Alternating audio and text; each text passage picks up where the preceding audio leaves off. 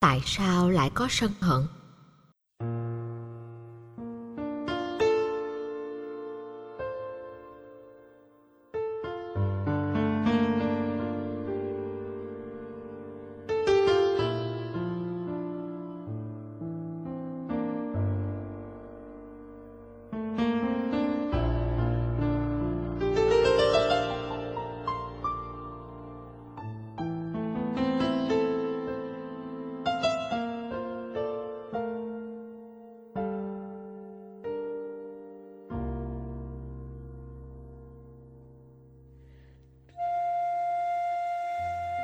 Gốc rễ của sân hận bắt nguồn từ thái độ sợ hãi.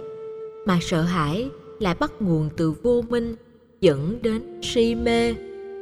Người sân hận không biết tình huống của vấn đề diễn ra theo cách nào, không nắm chắc được kết quả của vấn đề đó và cũng không rõ đối tác thuộc về thiện hay ác, tích cực hay tiêu cực, thì dẫn đến lo sợ nỗi sợ hãi khiến chúng ta nảy sinh ra một chuỗi các vấn đề.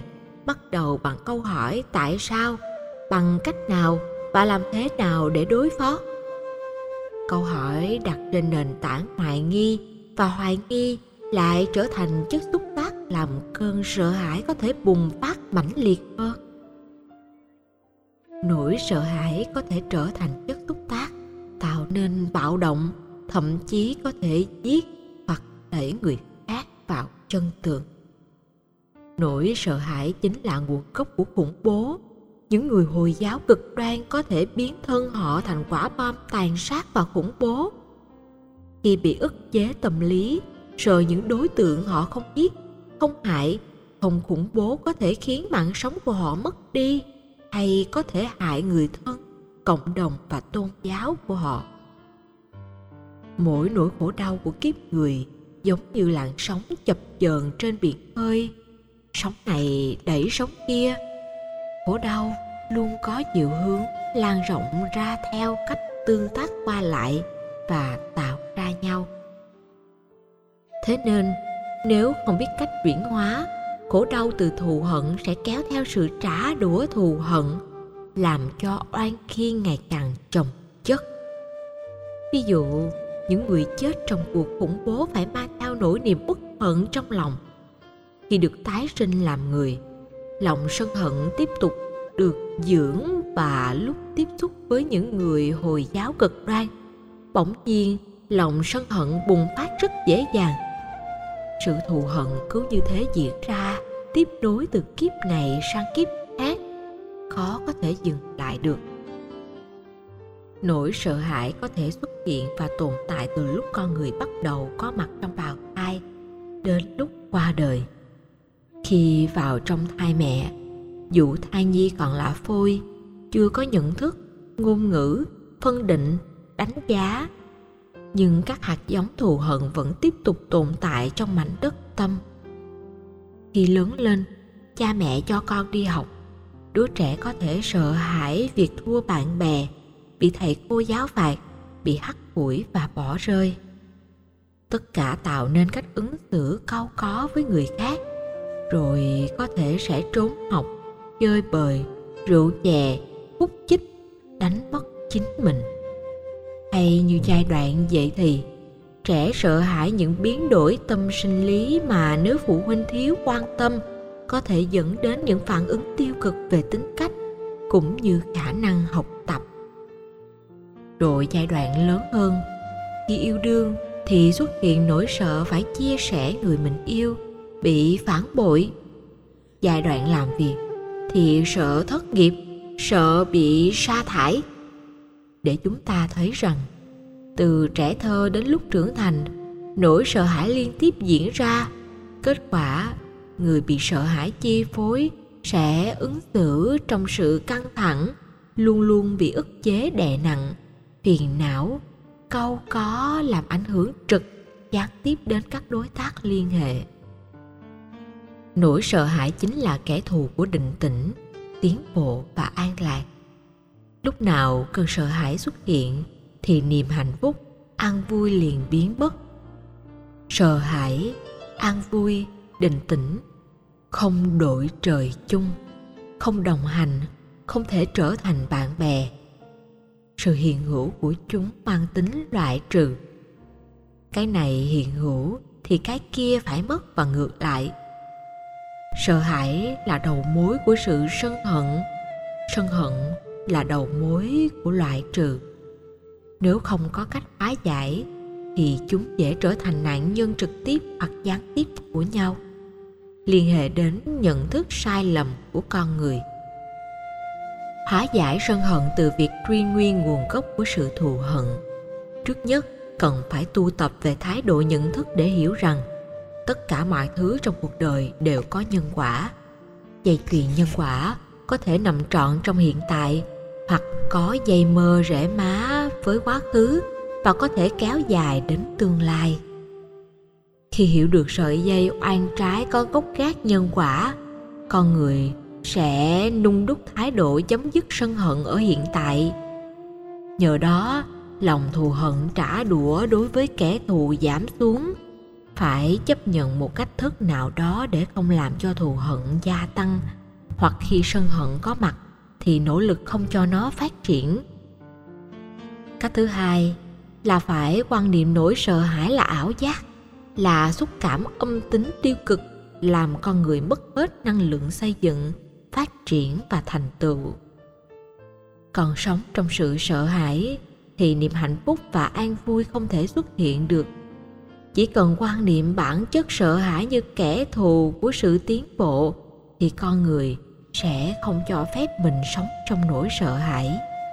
Nhìn thấy nguyên nhân tạo ra sự sợ hãi sẽ có thể thực hiện vượt qua một cách rất dễ dàng. Nhờ đó cơn sân hận muốn trở thành người an vui hạnh phúc, thì sự biểu đạt trong mối quan hệ với mọi người phải là biểu đạt của sự an lạc, có dáng dấp của hiểu biết, rộng lượng hỷ xả và cảm thông. Các đức tính này là nhịp cầu, chiếc phao sợi dây nối kết tình thân đã bị sức mẻ. Nhờ đó, mọi người đều có cơ hội nhìn mặt, ngồi lại, nói với nhau những lời từ ái uống chung một bữa tiệc, sinh hoạt trong một cộng đồng hay hít thở chung bầu không khí trong lành. Đừng để quan hệ trở thành đối đầu, va chạm. Người này muốn nuốt chửng người kia hầu thỏa mãn cơn tức giận của bản thân. Khi bị cơn giận thiêu đốt, người ta có khuynh hướng trút sự nóng giận đó vào đối tượng khác. Nhưng không ngờ, sự trút đổ vô lối đó càng làm cơn giận gia tăng. Nhiều người sai lầm khi cho sự sân hận là động cơ của hành động mà quên rằng như thế có thể mang lại nỗi đau cho người khác. Là người con phật, chúng ta nhất thiết phải thấy rõ được bản chất sân hận và nội kết. Nội kết có thể được biểu đạt qua hai tư thế là cụ thể, trực tiếp và thầm lặng. Trong trường hợp biểu đạt thầm lặng, có thể nói đó là sự giận dữ thầm kín đang được che đậy đang núp bên trong tâm của người thâm hiểm. Mà bề ngoài của họ là miệng cười, mắt vui, lời nói ngọt như mật. Nhưng chứa đựng sự thâm hiểm như lưỡi dao, viên đạn hay loại vũ khí độc hại làm đối thủ chết tức tưởi, chết mà không hề biết kẻ thù của mình. Nhìn thấy được tác hại của sân hận sẽ làm cho người tàn trữ nó trở thành nạn nhân đầu tiên người có thói sân hận, nên phóng thích nó càng sớm càng tốt. Buông hận thù đối với người khác là tự cứu bản thân. Đừng nên biến mình thành nạn nhân của chính lòng sân hận. Gốc rễ khác của sân hận bắt nguồn từ thái độ si mê, một nhận thức không sáng suốt ta rời bản chất nhân quả, duyên khởi, vô thường, vô ngã. Tất cả các học thuyết chủ nghĩa và cách lý giải đặt trên nền tảng nhất nguyên, nhị nguyên đều là những bước đi rất chập chững của hữu ngã, nên thường ghi khắc vết hằn của bản ngã và khổ đau. Chúng ta phải nhận định, đánh giá hiện tượng trên nền tảng duyên khởi. Duyên khởi là quy luật vận hành của vũ trụ. Phủ định các học thuyết về nguyên nhân đầu tiên, dù được gọi bằng danh thượng đế, duy vật, duy tâm duy ý chí. Bất cứ cái duy nào cũng đều rơi vào trạng thái nhất nguyên, ta rời bản chất duyên khởi của nhà phật. Với cái nhìn duyên khởi, chủ thể nhận thức mới hiểu được sự tương quan chằng chịt của mọi sự vật, hiện tượng, dẫn đến thái độ và phản ứng hành động của con người, hay tạo ra hạnh phúc và khổ đau của đối trọng này, đối trọng kia mọi vật trong đời đều bắt đầu từ sự vận hành duyên khởi, tương tác lệ thuộc với nhau theo cách thức hai ba hay nhiều chiều. Nhìn như vậy giúp đương sự lý giải các vấn đề tường tận hơn. Không bao giờ quy trách nhiệm cho một người nào, không đặt vấn đề vì kỹ lên trên, không quy kết đổ lỗi cho người khác, không xem mình là trục xoay của chân lý, còn người khác thì phi chân lý khi bị sự si mê chi phối. Con người có khuynh hướng thích đoạt sở hữu của người vào tay mình. Ai đụng vào quyền lợi, sở hữu, hạnh phúc của họ thì người si mê sẵn sàng kháng cự, chiến đấu tới cùng. Nhiều tình huống khổ đau bắt nguồn từ trạng thái si mê, giành giật, chiếm đoạt, giành quyền sở hữu, tự hào thỏa mãn trên sự chiến thắng các cuộc chiến thôn tính của các nước đế quốc xâm lăng trong quá khứ chủ yếu là để có thêm nhiều thuộc địa, giá trị kinh tế mà không cần trực tiếp đầu tư sức lao động. Si mê đã trở thành nguyên nhân của tất cả những sự bạo động, tranh chấp, chém giết lẫn nhau. Để hóa giải thù hận từ gốc rễ của si mê hành giả phải nuôi dưỡng những hạt giống trí tuệ những ai nặng lòng tham đắm tình cảm mà sát hại nhau thì nên quan niệm rằng hạnh phúc không chỉ có ở tình yêu từ một mỹ nhân hay người nam có quyền lực, giàu sang, học vị, mà nằm ở chỗ hai người yêu nhau luôn sống bằng tinh thần tương kính, tương nhượng, hiểu biết, sẻ chia và cảm thông. Đừng thần tượng hóa bất cứ ai hay bất cứ thứ gì. Đừng mơ tưởng cái thuộc về lý tưởng, chủ trương, chủ nghĩa tuyệt đối. Vì cái tuyệt đối nhất trong cuộc đời chính là sự tương đối. Nếu không thể có một đối tượng để tạo an vui, hạnh phúc lâu dài như mong đợi, thì với cái thứ yếu vẫn có thể có được hạnh phúc, quan niệm về cái thứ yếu là nền tảng thay thế cho cái tuyệt đối giúp có được hạnh phúc. Thêm một vấn đề nữa mà chúng ta cũng cần lưu ý, đó là bất mãn và sân hận tương tác lẫn nhau. Có thể vì bất mãn nên có thái độ sân hận với người xung quanh. Sân hận tạo ra bất mãn. Sân hận và bất mãn nuôi lớn nhau. Thế nên mỗi khi tâm lý bất mãn xuất hiện lòng sân hận có cơ hội phát triển và ngược lại. Quan hệ hai chiều giữa sân hận và bất mãn làm cho con người luôn sống trong trạng thái bị thiêu đốt. Trước tình huống đó, nhiều người chọn giải pháp thiếu sáng suốt là trút cơn giận dữ lên người thân hay bạn hữu. Đức phật dạy muốn vượt khỏi sự bất mãn và sân hận trước hết phải nhận diện được bản chất của sân hận và bất mãn do đâu mà có. Từ đó mới có hướng giải quyết sáng suốt và hiệu quả. Đây chính là nhu cầu cần thiết cho mọi người. Dù bất cứ tầng lớp nào trong xã hội cũng đều có bất mãn và sân hận ở nhiều cấp độ khác nhau. Vì vậy, nắm vững được bản chất tác hại của bất mãn và sân hận có thể giúp ta vượt lên trên các hệ lụy và không biến mình thành nạn nhân của khổ đau. Khi lòng sân hận bị kích hoạt bằng sự bất mãn, thì sẽ biểu đạt cường độ ứng với tình huống tạo ra nó. Phản ứng bất mãn dẫn đến sân hận có thể xuất hiện bất cứ lúc nào khi nghịch cảnh có mặt, hoặc khi các cản lực ảnh hưởng trực tiếp hay gián tiếp đến tính mạng. Phản ứng bất mãn dẫn đến sân hận ở con người rất mãnh liệt. Đối với người nóng tính hoặc khó chịu, sự bất mãn có thể bộc phát bất cứ lúc nào và người thân thương của họ có thể trở thành nạn nhân. Khi có các xúc tác của lòng bất mãn trước các biến cố cuộc đời, thì tâm lý bất mãn phát sinh và kéo theo sân hận như bóng không rời hình có thể nhận dạng và phân định diễn biến của thái độ bất mãn bằng cách đặt nó theo ba chiều kích. Thứ nhất, nhận dạng bản chất thực tại của tâm lý bất mãn là gì? Thứ hai, phải tìm nguyên nhân tại sao bất mãn. Nguyên nhân gần hay xa đã khiến mình câu có, bực giật; cuối cùng là con đường để tháo gỡ, vượt lên trạng thái tâm lý bất mãn không dẫn đến sự sân hận gây ra khổ đau giữa mình và người khác.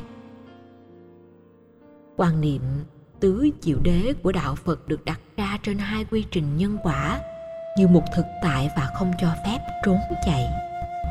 Chúng ta phải học cách nhận diện hai trạng thái tâm lý rất nguy hiểm tạo ra sự bất mãn chính trong con người mình là cầu bất đắc và oán tăng hội.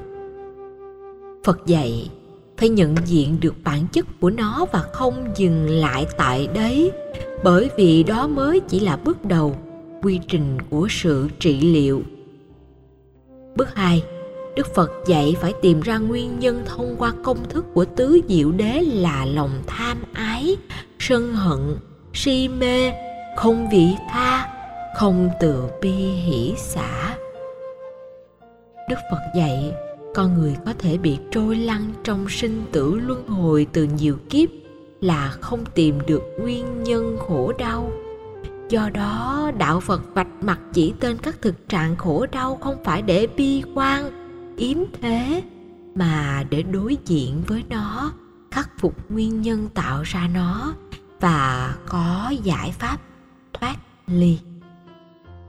Chính vì vậy, đức phật kết luận rằng trong suốt 49 năm hoàng pháp, Như Lai chỉ nói hai vấn đề chính.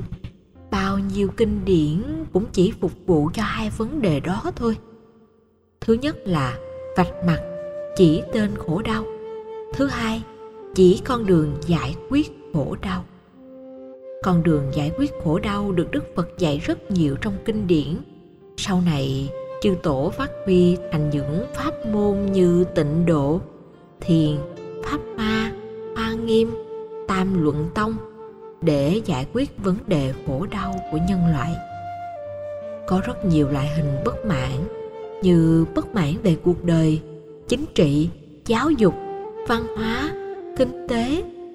Nói chung, trong cuộc đời có bao nhiêu vấn đề thì bất mãn cũng xuất hiện bấy nhiêu.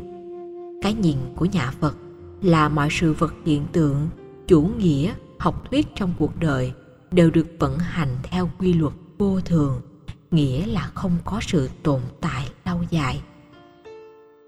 Là người con phật, chúng ta phải tin vào quy luật vận hành của cuộc đời.